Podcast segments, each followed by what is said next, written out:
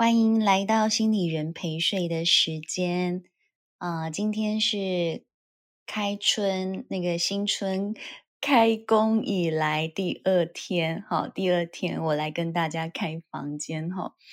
啊，今天已经一整天在忙各式各样的事情啊，录音啦，然后录课程啦，然后看书啦，然后接个案，好，所以今天已经是我最晚的一个工作了，晚上十点钟。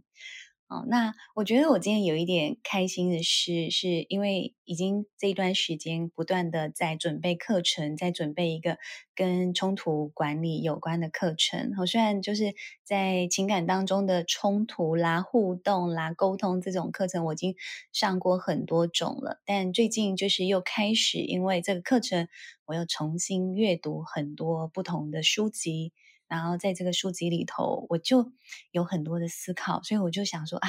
虽然书还没有看完，可是迫不及待想要来跟大家分享我看的这本书的内容，我觉得很有趣，就来分享给大家。哦，就是虽然大家都被我这个标题骗进来，因为我今天的主题是什么呢？虎年新春，寻寻觅觅的那个老天为你准备好的人，到底有没有可能？所以呢，我不知道你是不是因为单身，或者是不确定你身旁这个人到底适不适合你，到底对不对，所以你进来听，想说这个世界上从心理师的角度，到底有没有老天准备好的那一个人，有没有命中注定的那个人呢？好，所以想要进来听啊，那。我就来跟你说，哦，不是心理师说，是这一本书说，好，这本书说了一些概念，说了一个数据，我觉得很好玩，所以跟大家分享啊。我今天要跟大家介绍的书呢，是呃时报出版的《关系修复力》，然后心理学大师教你从冲突裂痕中培养更高的适应力。重拾人与人的连接哦，这个呢是国外的呃作者啊、他是一个呃艾德楚尼克跟克劳蒂亚高德嗯、他们所著作的关系修复力。虽然我跟你们说，他名字听起来有一点硬啊、那至少到目前为止，我所阅读的章节。也颇硬，可是，可是我觉得，因为他把那个实验的内容就是有稍微讲出来，我就觉得还蛮有趣，而且这个实验说不定大家都有一点点印象哈。那我先不要卖太久的关子，我就先给大家一个数据。他在这本书里头最让我振奋 and 震撼 的一个数据呢，他就说：“你知不知道？”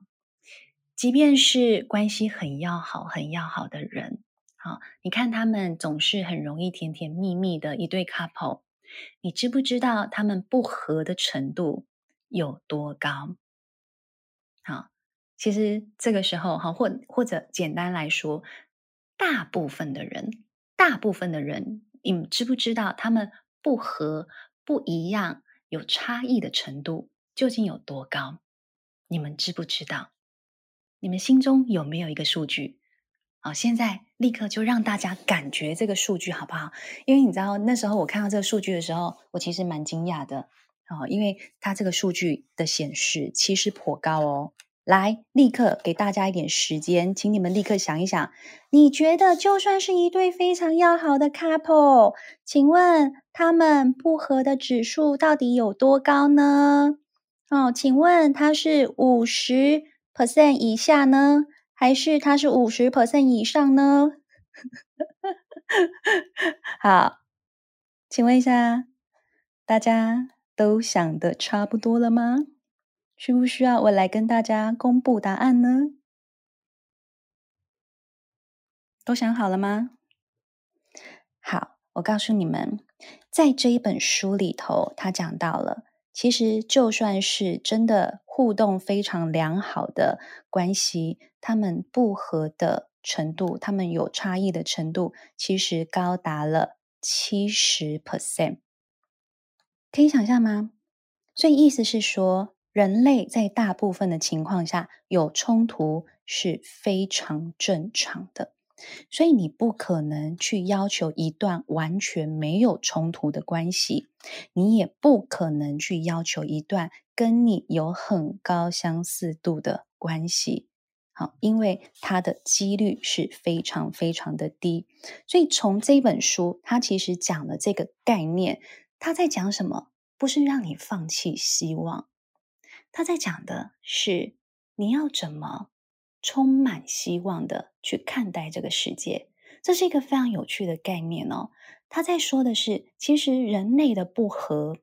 本来就是一个理所当然的过程。我们说一粒一样米，不是一粒米，一样米养百样人。所以每一个人的差异性这么高的时候，那关系究竟要怎么维系？所以重点就在于关系的失和。和是什么？和是和睦嘛，和谐嘛，合而为一嘛，对不对？从关系的失和到关系的混乱。到你们有办法修复关系，这个过程是很重要的，所以很好玩哦。你知道他其实在举的，他就直接举一个例子，他是我们心理学上非常非常有名的一个例子。这个例子呢叫做 Still Face Experiment，没有表情的妈妈一个小婴孩的实验。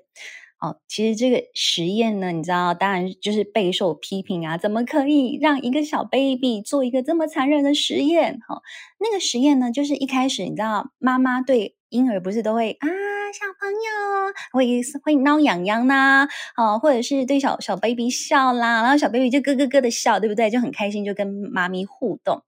可是这个实验就要求这个妈妈呢，在一分钟为期六十秒的时间呢，不要给孩子任何的回应。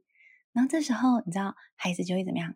开始不安、焦虑，然后开始尖叫，使尽浑身吃奶的力气，怎么样？要唤醒他的妈妈，然后让他的妈妈可以跟他重新连接。其实这样的过程，可是你知道这个过程叫什么？其实，在心理学家的眼里，他就重新去诠释了这段过程哦。他就会说，其实婴儿本身他不是一个完全被动的状态，婴儿是非常的主动参与关系的。所以我们在还没有完全社会化的时候，我们还在出生婴儿的状态里头，我们其实就是一个非常积极融入关系的状态里。然后我们会非常积极的干嘛？去在不平衡里头。在失和的过程里头，想办法去找到平衡。诶，你不觉得听起来，我们每个人都是一个生命力旺盛的个体吗？我看到这个，我就觉得，诶，好有趣哦。然后你知道，当婴儿在这个不安、焦虑的过程当中，当他非常非常的努力去换回他妈妈，OK，六十秒过去了，哈，实验的要求过了，妈妈是不是又恢复了原本的笑容？然后怎么样？他们就又和好如初，甚至他们会比原本的那一种焦虑的状态还要来得更亲密，因为那个是什么概念？那个是我们的关系在这个过程里头度过了某一个程度的危机状态。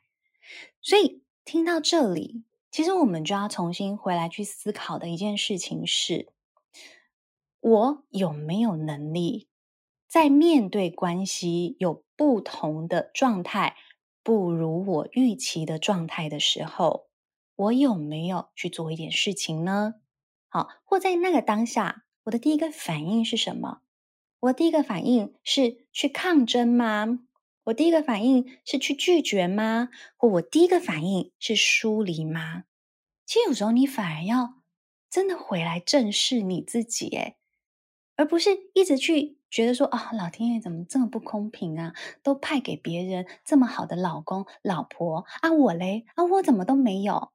好，你可能反而要回来去思考的是，是有时候当你面对了关系不如你预期的时候，或我们所谓失和、失衡、好失去平衡的时候，你的反应究竟是什么？这个才是最重要的。好，所以我其实想要就是一方面跟大家分享的是这个故事哈，因为这个叫做 Still Face Experiment，这是一个非常广为人知的，叫做面无表情的实验。好，它是透过研究婴幼儿的发展呢，然后开始去解析这样子的人际关系，然后去谈到，诶，其实小朋友他本身就是一个非常主动的一个呃，在关系当中的参与者哦。好，所以即便是关系当中呢，呃，有很多的混乱跟无法预测。其实它不一定会造成孩子心智发展的，嗯，就是长期的影响。好，最重要的是是在那一个失去平衡的状态里。好，例如就像我们刚刚讲，妈妈表情关闭了，好，宝宝呢其实就会使出浑身解数，然后去让妈妈可以跟他恢复交流。可是你知道这些行为呢，并不是后天所学的。好，所以原本很多的心理学在假设说，哎，你母亲主导互动，哈，母亲有最大的责任等等的，好，婴儿都被动接受，其实不是，婴儿非常主动，想要去开启这样子的交流，好，这是这是在这个实验里，我觉得还蛮有意思的一件事情，哈。那当然，这本书它还谈了其他的很多的影响啦，哦，包括我不知道大家有没有听过那个恒河猴。恒河猴也是一个，就是那个叫什么哈洛猴哦，就是它也是一个，我觉得蛮嗯，恒河猕猴啦，就是是一个心理学家，也是叫哈洛的，哦，他也是想要去研究说，到底这个猴子在没有母爱的情况下长大会有什么样的影响？我跟你讲，这本书也讲了。我不知道大家有没有兴趣听这样子的研究，可是我听了，我其实就就是因为你知道，我们就是会处理很多人的人际关系的课题。可是当你去从恒河猴的实验去看这些事情的时候，就是会真心觉得血淋淋啊！因为他就讲说，恒河猴就是它还在小 baby 小 baby 的时候，它就跟它的母猴，它的妈妈分开来。然后呢，它就是有一个铁丝网妈妈，可是铁丝网妈妈上面有奶瓶，跟一个就是呃，我们说绒毛妈妈，就是软软的，但是就是呃，就是软软的嘛啊，所以就会去看恒河猴到底是吃奶比较重要，还是柔软的拥抱比较重要。好，那什么时候孩子会想要拥抱？就是惊吓、害怕的时候嘛。好，所以就会用有那个打鼓的的东西，就是靠近这个小猴子，小猴子就很害怕，然后就会跑到哪里去？就会跑到绒毛妈妈那边去。我想这个实验可能很多人都听过，可是呢，我觉得这个实验最终它其实是一个。很残酷的研究结果是，就是被这个假母猴养大的猴子呢，它通常就不太能够有正常的同侪关系和性行为哦。即便是他们怀孕生下了小猴子，他也常常会做出非常奇怪的养育行为哦，包括他可能拖着小猴子走来走去啦，忽视啦，或推开他们呐，哦，甚至出现了威胁的举动。不过你知道这个概念，它也让我重新去思考。其实我有非常非常多很痛苦的个案，很痛苦的学员，其实他们都在讲的是他们跟呃父亲或母亲的关系有多么的疏离，跟多么的感受到不被爱，多么的感受到被拒绝。然后他们只要在这个强烈的被拒绝的过程当中，一定的他会衍生出非常强烈的自我否定。或自我怀疑，那也不难想象，他的人生大部分都在一个非常不安全的状态里头。所以，其实如果从这个脉络，你重新去思考，有时候，因为我们会太专注在自己的痛苦里头，太专注在自己的思考，好，有可能是不被爱的这样子的情况。那它会带成带来什么样的一个现象？其实最直接的，啊，就是你因为深信自己不值得被爱，那就算派来在你面前的任何人，基本上你也很难好好的把握他。可是你说，哎，那请问我到底要怎么去修复这样子的状态呢？哦，其实我觉得光是恒河猴这个实验，它就可以重新给你。一一个脉络性的说明是，也很有可能是你的父亲或母亲，他们在成长的过程当中，他们并没有好好的感受到那一个爱的流动在他们的身上，所以他们接收到爱的经验，或者他们也曾经可能因为觉得被爱的不够，而很努力的想要跟他们的父亲或母亲去重建这个连结的时候。哦，你也可以想象，你的爸爸或你的妈妈也曾经是那一个面无表情实验里头的小 baby，他们也曾经非常努力过，想要去唤醒他们的父亲或母亲，给予他们回应。可是他们可能试了这么多次之后，他们所得到的结果是让他们对这个世界充满了怀疑。所以，一旦是这样子的一个内在的设定已经设定出来了之后，其实他们后续的养育，如果在没有觉察的情况之下，他们后续的养育的方式、教孩子的方式、跟孩子相处的方式，通常就会是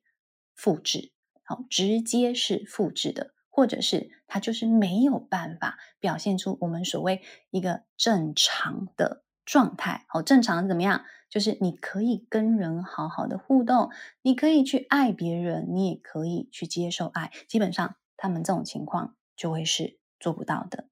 好，所以其实，呃，我我说这两个实验，他们其实在心理学上都造成了轰动，但就是因为那个结果太过于血淋淋，所以其实是还蛮震撼别人的哦。好，所以我今天呢，呃，用这个题目。把大家给骗进来了，好，可是我想要跟大家说的是，其实，呃，即便是我们刚刚讲了这两个血淋淋的实验，但是他在这一个实验里头，他也依旧在强调一件事情是，那这样子所影响的一个人际行为模式，到底能不能改变？好，其实呢，他的他在里头他就说。嗯，当然讲一个比较现实一点的东西是，其实他还是讲到了父母亲是儿童发展的神经建筑师。好，意思就是说，只要你是婴儿的照顾者，其实你就某种程度在建构他们的脑袋里头的神经网络。好，所以一个够好的照顾者，基本上就能够帮孩子打造出一个呃神经网络很发达 的一个工程。哦，意思是这样子。好，然后可是他还是说的是，我们人的脑袋还是会随着生命历程有一些改变啦，就是其实神经它还是有可塑性的。也就是说，OK，好，就算你知道你可能早期经验里头有很多的不开心，可是当你在学习的过程里头，你重新理解了哦，人与人互动的这些知识，好，甚至你在实践这些知识的过程当中，你在不同的人身上获得了爱，哦，也许不再是你的父亲跟母亲，也许是你的伴侣，哦，也许是你的好朋友。你获得了爱的这种经验，哈，因为你知道这是一个人与人之间重建连结的爱的感觉，它就很有办法帮助你的神经是有可塑性的，所以它就会让你重新去相信，哦，这个世界依旧有美好的，依旧是可以信赖的，那你就会创造出新的连接，然后这个线路跟你大脑的结构就会又跟你。早期的状态是不一致的，好，所以我觉得这本书呢，它里头的这个这个呃内容，我觉得很喜欢的是，虽然实验是长这样哈，可是他一直在强调的是，不是要一开始就合，不是要全部都一致。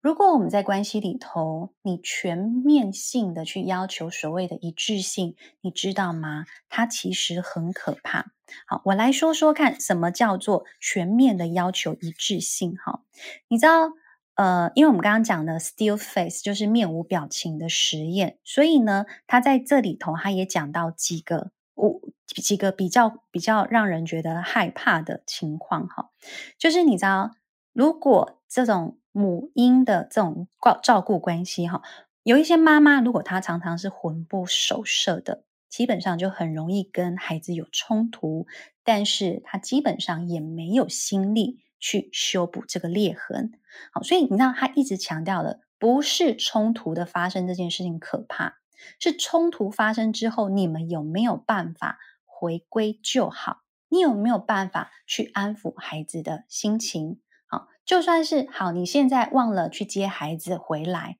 好，可是，在孩子那个那个时候，就是在闹别扭、在愤怒、在跺脚的时候，你有没有好好的跟孩子有一些对话？可是你知道，当一个有忧郁症的妈妈，或者是她心神不宁的妈妈，基本上她不会有太多心力去照顾孩子，因为她在她自己的痛苦里头了。好，那他如果不费心去修补这些裂痕的时候，基本上就会创造孩子内在的某一些回路，是哦，我可能就是一个不重要的个体。好，但是你知道吗？有一些妈妈，他们过于焦虑，因此呢，他们几乎在亲子关系里头没有任何失和的空间，也是很可怕的。什么叫做焦虑的妈妈？好简单来说，就是害怕失去孩子的妈妈，或者是害怕孩子不爱他的妈妈，就是一直强烈担心自己被抛弃的妈妈。哦，简单意思就是这样。那他就会怎么样？使劲的去讨好孩子，去就是呃，尽可能的关注他的孩子，眼睛一直盯着他的孩子。然后孩子有什么需求，好好好，妈妈给你，妈妈给你哦。你知道，完全没有任何失和的空间的时候，其实是很窒息的。所以你知道，我觉得他在讲一个很有趣的东西是，你知道失和其实带来很多的意义。失和所带来的混乱呢，会让人重新摇晃之后，开始去思考，思考什么？思考我是谁？思考你是谁？思考，我们两个是不同的个体，我们有各自的独立性，然后在各自不同的个体里头，我们怎么找到我们彼此可以相处的方式？因为有失和，你才能够学会尊重。哎，很有趣哦！我觉得，因为有失和，因为有混乱，所以你才会重新思考。好，不然你人生就是 always 都在一个很顺的情况下，其实你根本不需要去思考这些东西啊。好，然后他还有讲到，有一些妈妈啊，他们会举动就是会带有很高的侵略性啦，例如他们会不断的碰触孩子，那我记就是就是说很自我中心的妈妈啦，完全没有重视对方的抗拒或不安。好，这样的情况其实就会让孩子觉得啊、哦，自己是弱小无助的，是随人剥削的情况哈。所以呢，其实缺乏修复经验的孩子哈，其实你要因为失和之后，我们的关系才有办法修复。好，那缺乏这个修复的经验的孩子，其实就会在面对失和的时候，他们根本。就不会尝试着要恢复交流，好，或者是去消弭我跟你之间的距离感，好，所以你知道这个不一致，好，对孩子的心智的成长、人际的成长是非常非常的重要的。好，所以其实我觉得这是一个很值得我们重新回来去看的，因为如果你是一个很少经历失和或修复的状态，好，你其实就很容易在关系不如你预期的过程当中，你会出现很强烈的那种悲伤啦、退缩啦或脱离，哦，就是你整个人就跳脱出来了，哦，然后也很难冷静下来，然后有时候甚至就会是崩溃了。无法动弹的情况，所以你就会很难接受别人跟你有不一样的情况。好，所以呃，这个这本书，好，虽然我看的目前看的内容不多，好，能够跟大家讲的，其实大概就是一部分的的状况。好，可是我觉得这是一个你们可以帮忙自己也去思考的一些地方咯。好的，好，我看一看还有没有什么。可以跟大家分享的。好，我想大概就先这样子了哈。我觉得这里面的内容实在太多了，我想就先分享一部分给大家了。好啊，好，我想今天跟大家分享的就是不要去找一个完完全全准备好的人。好，或者是去想象有一个这样子完完全全准备好，老天为你准备好的人，而是要能够重新去思考，你究竟怎么去看待不一致，你究竟怎么去看待失和，好不好？然后在这个失和里，究竟你自己的状态是什么？啊，究竟你自己的反应是什么？那就很值得，你可以去好好关注咯。好啊，如果你对我们今天的内容很感兴趣的，我再一次跟大家分享这本书哈，叫做它是时报出版的《关系修复力：心理学大师教你从冲突裂痕中培养更高的适应力，重拾人与人的连结》哈。它是从面无表情的实验啊，这个。呃，创办人楚尼克博士三十年来对人际关系的研究心得跟洞见，好，唯有从失和走向复合，才能够让自我更茁壮。好，所以不要害怕冲突，不要害怕不一致，而是要直面的是你在冲突之后，你愿不愿意听懂彼此。好，你愿不愿意听对方，听自己？你愿不愿意看见彼此的差异，尊重彼此的差异？最后，你们一样可以手牵手。我想，这是最重要的一个过程了哈。那如果你对于你就是究竟从失和怎么走向就是再一次的结合这一块，你一直很有困扰的，那你就可以欢迎参考我们爱心理，我们有一个冲突管理的课程，我会带大家很系统性的去学习怎么面对冲突，怎么去修复关系咯。好啊，我想今天心理人陪睡就到这边告一段落了，很开心可以陪大家这个夜晚，也祝大家晚安，好梦，拜拜。